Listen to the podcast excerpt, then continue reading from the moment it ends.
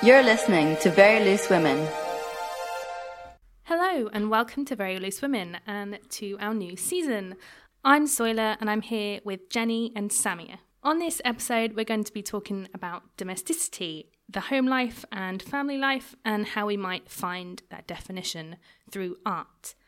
But first, we'll start with celebrations and frustrations. I'm going to start with Jenny. Um, I'm gonna go for celebration. Um, I, as I've already told you, I've moved. Um, we are filming this in my flat or recording it in my flat. Um, and yeah, it's nice. It's like uh, I'm still in like settling in mode, like figuring out what thing is. I'm completely bruised because I keep like being disorientated and like not like hitting my bed and my doors because I'm like, that wasn't a door frame here in my like last flat. Um, so I look a bit mad at the moment, but it's still celebration. It's like lovely being somewhere new. I'm a big I'm a big fan of change, so I like being somewhere new. Yeah. And I, I think being somewhere new, you get to kind of redecorate almost. Yeah. Yeah, it always particularly like moving in September. and, Like I will never even though like, obviously I've been out of school a while, it always feels like like new like new year, like going back to school, like like I always see September more of like new year, no me, new me than like January. And so like moving as well, I was like, oh, this feels like a nice like start Yeah. for change, which has been really lovely. Yeah. It's a really nice. It's a really nice flat too. Thank you. I mean, you have to say that. You're yeah, because I'm actually walked in. You were like, "This is this is awful." Why do you? I'm glad you like it. And um, I'll go second, and I'm going to talk about skincare because, as listeners know, um, I talk about my eye eczema, um, which came up very suddenly and out of the blue. Um, and I woke up this morning and I had my eyes were really red and puffy, almost as if I'd been punched in the face, kind of puffy. Like it was really disturbing. And kind of like, oh, they feel. And when you haven't looked in the mirror yet, but you're kind of waking up and you rub your eyes, and I, I was like, that feels that feels weird. Um, but kept doing it because I was like, oh, I'm tired. I'm, you know, want to rub your eyes. Um, and then saw my eyes in the mirror and was like, what? Um, and I think the other thing is that I can't figure out what it was that created that reaction. So that's my frustration. My frustration is puffy eyes and no explanation. I always think I found the explanation, or it's that face pack, or it's that serum I put on my face, but it never is. And yeah, it's a it's a tough one. Samia, Um, I'd probably say, well, I also agree with the skin condition thing because I wake up every single day and there's always something on my face that I don't want to be there. And I'm just like, okay, at this point, I'm just going to live with you. Like, we can just be friends. Um, but I always blame it on sugar. But um, yeah, I think I'm going to go frustration too. I had a really weird Friday night where there was like a friend's birthday party and for some reason the dog was anxious and ended up biting a guy's face. Right there. And it wasn't the worst thing in the world. It sounds really dramatic. Like you can imagine like police sirens and everything kind of going off. It wasn't. It was really calm, but it was like just kind of like vibrated through the weekend everyone was just talking about this thing all the time about this dog biting Liam's face. Sorry, Liam. Yeah, no. was there any was there any blood? Was it was he all right?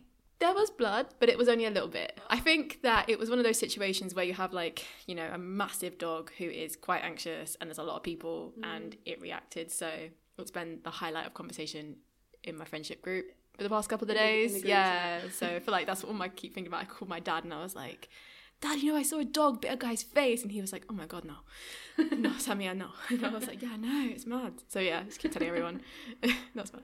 That's, yeah. that's, my Your frustration on behalf of your behalf of your friend. on behalf of my friend.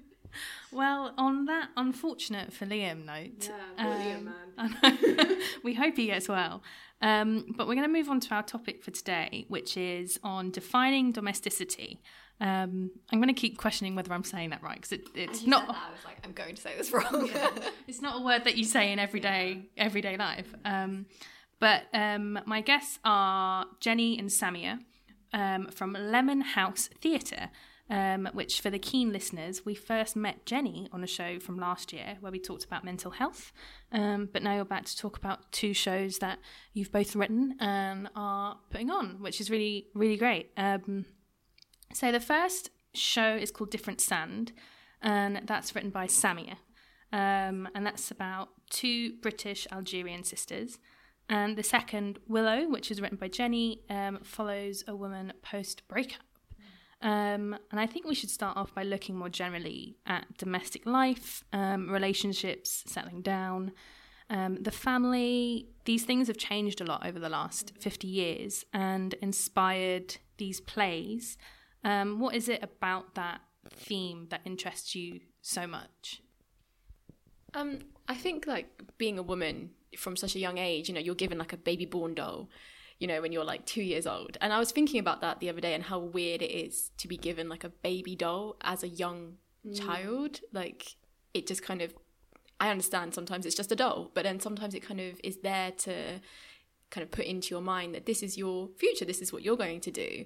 And like, I think if you just went from that point of like from a young age, I've always been told that like you'll be a mother one day like you'll have kids one day and you'll have you know like a house life one day. Mm. And you get older and especially coming from like a mixed background where you know my family's muslim my dad's algerian i've never had pressure put on me. But it's definitely been this kind of unspoken expectation.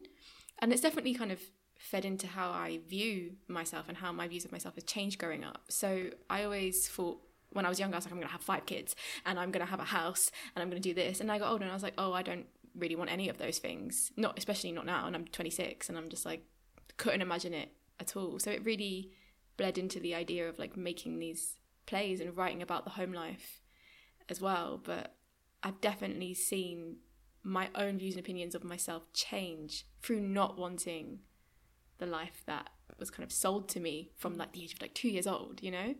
Um, I don't know about you.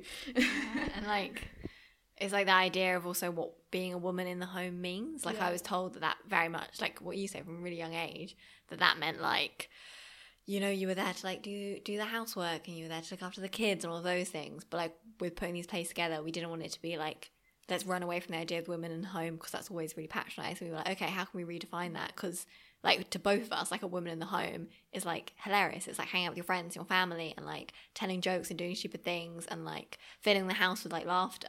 And so we wanted to show like that idea of women in the home, which is like just as valid as like a woman, you know, like if she like wants to have a family and wants to do housework, like like of course like do do what you want to do.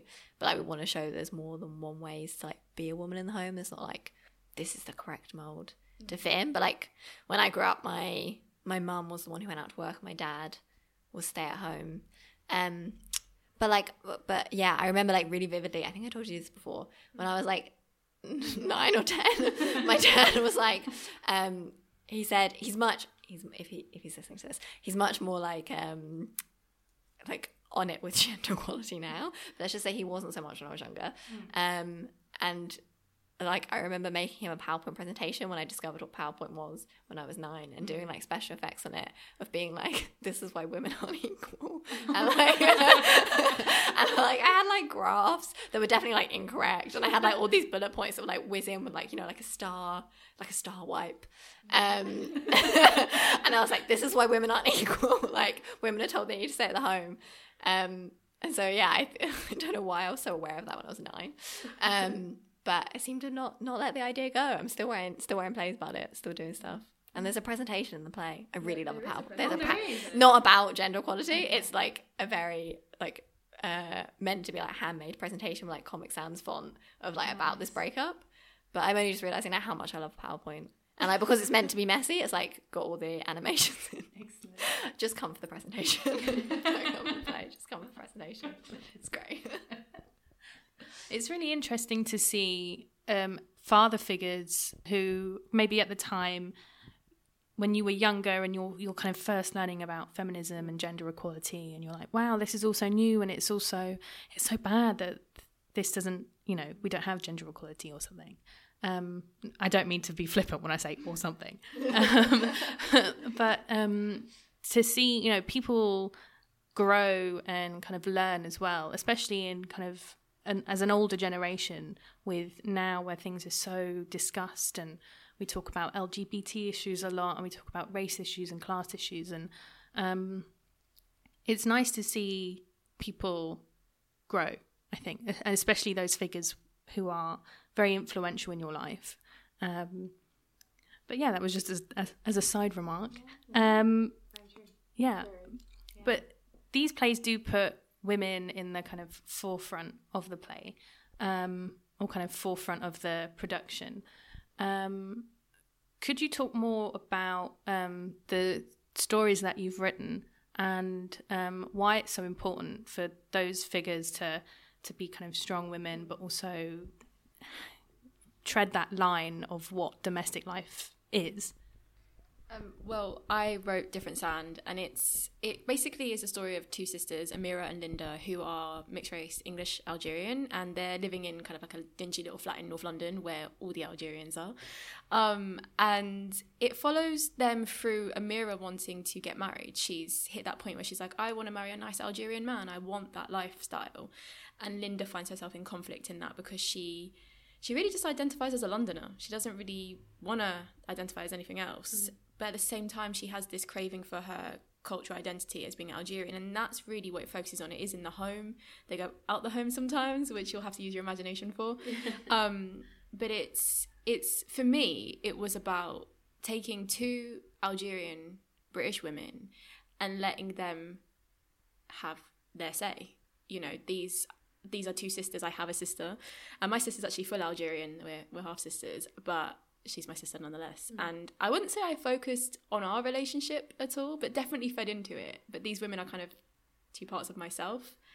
And I I was like, you know, these these conversations they're having in the home, these are the conversations, as Jenny said earlier, like these are the conversations that matter to everyone. And as a woman, you're you're fed this idea that, you know, you're just kind of doing cat talk. I've heard it been rephrased to mm. before. And I'm like, well, what does that even mean? This is just two women who are complex and hilarious, in my opinion. Like that's my own life, but like you know, they're hilarious. You know, I'm like, but you know, the point of it was that it's a comedy. These two women aren't just complaining for an hour, even if they were, they can if they want, but they're not just complaining. They're they're funny. They're having funny conversations. They're joking around. They have each other's backs constantly, even when they're arguing and they hate each other.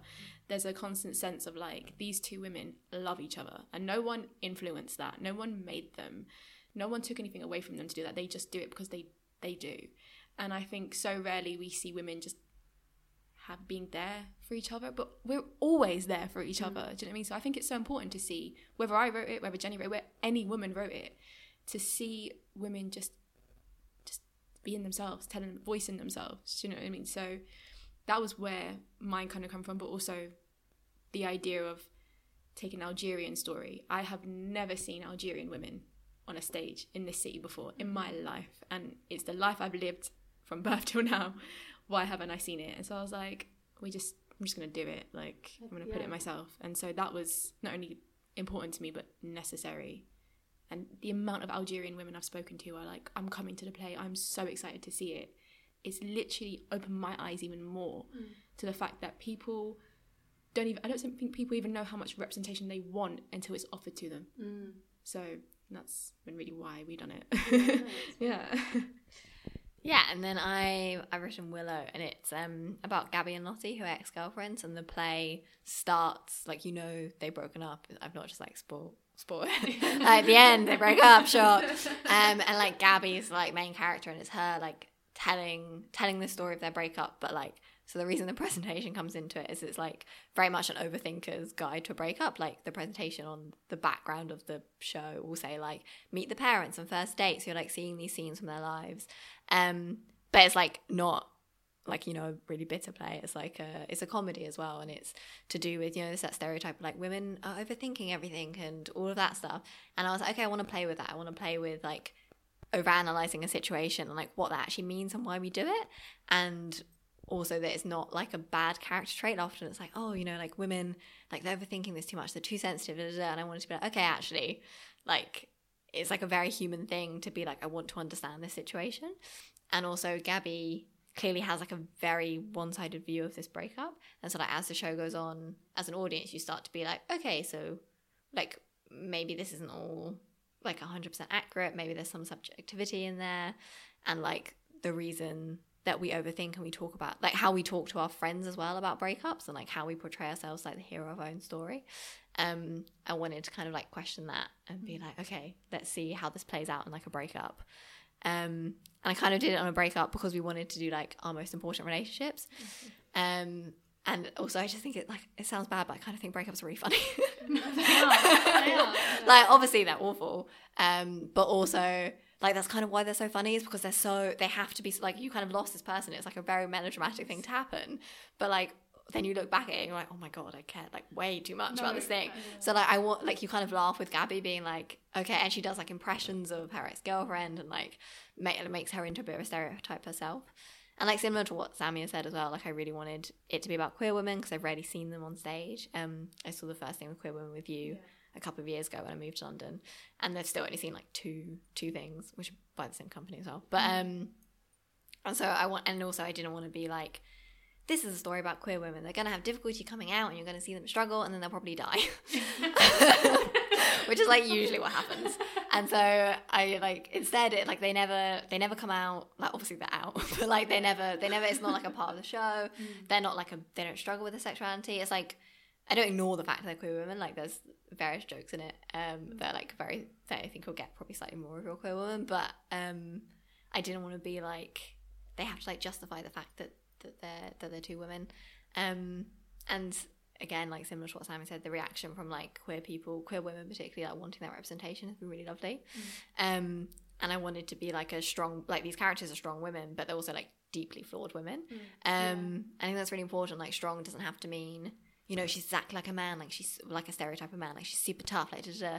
like the characters can be a bit annoying, they're a bit like vulnerable, um, like very messy, and like it takes place kind of in Gabby's room, but obviously like you're moving around when you're going like through the scenes of their breakup, but like it's all technically kind of in her head. So like you're in her room and she's very much inviting you into her world. And so I wanted to like play with the the domestic idea of well as well as like some someone's own personal world. Um and like what happens when you're like invited in to to that like private sphere of someone's life as well. It's it's interesting when you kind of have it from the perspective of post breakup and the humor in that. Um, I'm in the process of moving, and have discovered the kind of box of the kind of the ex the ex's letters. And I, and then like rereading them and I'm like wow this this is like I'm so sorry it had to be like this. And it's like I hope you can forgive me. And it's like oh wow, this it's so it's strange to look at that kind of post the fact um, but uh, so I think lots of people can relate to that. But also, when you're talking about having that visual representation, um, there's lots of things now which um, you will see, and it can make you having that representation is incredibly emotional. So to bring that onto stage when it comes to um, two women in a relationship, also, but not centering it around them being two women in a relationship, and then um, to um, mixed race um, Algerian sisters and that relationship, and also the the way that you um, you've said that the stories that you have these opposites. You've got one of the sisters who is um, wants to have have that more traditional domestic life, and the other one who doesn't, and that's a really interesting angle as well. Those are all kind of themes that are very important to the shows, and kind of that representation very important to the shows. Was there? What was it that really kind of made you think this is what I want to write about, or did they come through in kind of naturally? Um, these are the things that are closest to me. You can really put your heart into the writing of it. For me, I think I really struggled with what the story was going to be because I had the characters in my head from the beginning. And I think because I studied creative writing at uni and like I dropped out of my psychology degree and went and did the arts degree that no immigrant parent ever wants you to do, but you do it anyway because you know you're a rebel without a cause. Um, but I I found when I was studying that I had this really deep interest in writing women kind of like myself. And for a while I was like oh I shouldn't do this. Like I shouldn't write what I know because I should I should go and I should you know study other people and I should do all of this. And that's all well and good but really when you go to the heart of a story I think you need to have a connection to it. I remember watching um like it was at Coco that came out like last year. And I remember at the end of the film I think they said they had like a cultural team. And I was like okay that's cool but like the right like you could have just hired a bunch of like Mexican writers and, and got that actually like and it you know it's even having that there they they had something and but there was that point of it you know is that they had to have that to make it feel like it was properly going to represent this young kid in this movie and I I kind of felt like okay well if anyone's going to write these characters, I actually can and I have the right to do it. And so they really came from that, like me wanting to do it, like and feeling like I had the right to do it as well. Um, and then the story was the struggle for me mm. because there's so much to say. And you kind of go okay where am i focusing on? Like what part of these women's life could i possibly narrow down to an hour? And i kind of i redrafted it like so many times. But it got to the point where i was like no i really want to write a comedy. And like i like the idea of women being funny on stage and i like the idea of that representation doesn't have to go as far as the word representation that you can just have these two women being Algerian and hilarious and women, and it's just you know it's just that. And um, I think when we were both writing them, there was this constant thought of like write what you know because it's yours to write about, you know, and that's what it meant for me, really. Like, do you kind of I, I, I'm really, I'm really bad at writing heterosexual relationships. like part of the reason they're two gay women is because I can't write straight relationships. I don't know if you've read, maybe I don't know if you've read anything. Have I ever written anything with straight people? I don't know. I've never I written anything with straight people, and I love it. So, like, s- side note, before I came, before I came out, um, I've never come out to my sister because um, my sister assumed that I, I was queer because she'd read my writing and I'd only ever written about women, and she was like, "Well, she's she's obviously gay." like, and so I've just never. My sister just assumed I was like, "Yeah, you're 100 percent correct." Um, and it meant when I when I did come out to everyone else, they were like, "Yeah, you have that vibe about you." And I was like. cool sound. Um, I take it as a as a compliment. But yeah, so essentially, I I, I can't write I can't write straight characters. Um, I don't know why. I just I find I find it a lot easier to write women, um, because also like the the dynamic I just understand a bit more. Like even not in like a romantic context, like I understand the like that your closest person in your life to you is women, like that I just understand a lot more, um, because that's always been like how like how it's been in my life. Um, and so like the you could do this play and you could apart from like a few jokes that are quite specific to the fact it's like a female relationship, you could like switch out the sexuality of the characters if you wanted to. Um, like it's not a it's not been like really written into it. Um, but I think that's a really nice thing that it's like and when we first had our meeting with like the theatre the theatre the bunker that we're putting on with, um, I said that I was like, oh, and like you can switch out the sexuality of the characters. Like it's really not like it's about queer women, but I didn't want them to. I don't know. I didn't want them to think that like really expect that I was going to be like really helpful ever like I want everyone to know that this is like da, da, da. like I wanted them to know that it was just like accidental to the story, and I wanted it to not be a big deal. Um, and the artist director of the bunker was like, "Oh no, like definitely keep it queer women." I was like, "Oh, I'm not going to change it. Like I, I can't, I can't write any other way."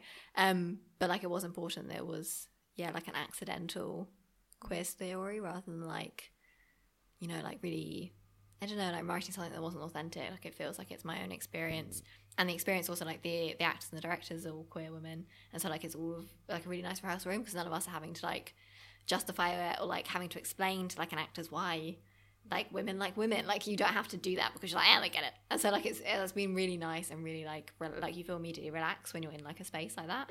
Um and yeah because like it's like Algerian people telling their own story and queer people telling their own story it's just like all the stories feel very genuine which has been really lovely We've had the same thing with Different Sand, where like myself as the writer and co-producer, and then the director, the assistant director, and both actors are all half Algerian. Mm. And the conversations we've had in the room together when we like we'll take a fifteen minute break, and then that conversation, I have never in my life been able to have that conversation. The similarities and some of the like cultural identity issues and even some like shared trauma and then some of the really funny things like being able to have that conversation has meant that the whole process of rehearsing it from writing it to putting it on stage all of it together has felt really for lack of a better word authentic. And it's felt like hopefully anyone who it feels like they're part of that story who they have themselves represented on stage will feel like they actually are represented on stage and not just like a imitation of themselves but rather an actual like something they would actually say and stuff. And I think whether you're writing about queer women, whether you're writing about your own cultural identity, I think there's this ability sometimes to live up to a stereotype. I've definitely seen that in writing sometimes where people they're writing about themselves, but because they don't have a canon of work to go by, they'll go see one or two things and they might end up stereotyping themselves. And I think that's something you can really fall into, and that's something we were quite conscious of. I think going into it that we were gonna just write these characters and not what people expect these characters to be. Mm. So there's not going to be any queer women coming out. They're already out, you know. And these Algerian women, they're not they're not being forced to marry anyone. They mm. are living in North London and working in coffee shops and buying halal meat and possibly getting married on Muslim Tinder. That's it, you know. So yeah, that's that's like as far as representation goes because that's what we know, you know. And it's also that kind of special element to have that representation in the entire production process. Like it can feel very surface level, as you said with the with the Coco example, where it's kind of like, oh, let, we're going to do this thing, or we're going to write about this, and there's no creative um, or professional kind of input from people who are actually there and living that. So it's it's really nice and positive to see that and to know that throughout the production of these plays, from kind of the conception to the kind of final product, that those voices have been have been present. Um, so on that kind of exciting note, how can listeners come and see the plays? Um, they're on at the Bunker Theatre, which is in Southwark in South London, and they're on the 8th, 9th, 15th, and 16th of September. We're doing it as a double bill, so Different Sand is on 7 to 8 pm, and there's a little interval. Um, and then Willow is on 8.30 till 9.30 pm, and you can either come to one for £10 or come to both, and it's only £15 to come come to both and like have a drink with us in the between. And yeah, it should be a fun night. Excellent. And are there any kind of socials that you want to plug for Lemon House or the plays or yourselves? Let's do it. Yeah. Um, so our Lemon House socials. Um, Twitter is at Lemon House TC, and then Instagram and Facebook is just Lemon House Theatre. Um, but yeah, and then the link to tickets is on our site at lemonhousetheatre.com or bunkertheatre.com as well. That's it for this episode. You've been listening to Very Loose Women either on Resonance 104.4 FM or on podcast. You can listen to our archive on Spotify, Apple, Acast, and Google, and we have some extra shows on those channels over the break. This episode was produced by myself, and thank you both for, coming on the show and for talking with us today. Um, follow us on Twitter and Instagram at VLW Radio and on Facebook too. That's it from us. Until next week. Bye bye.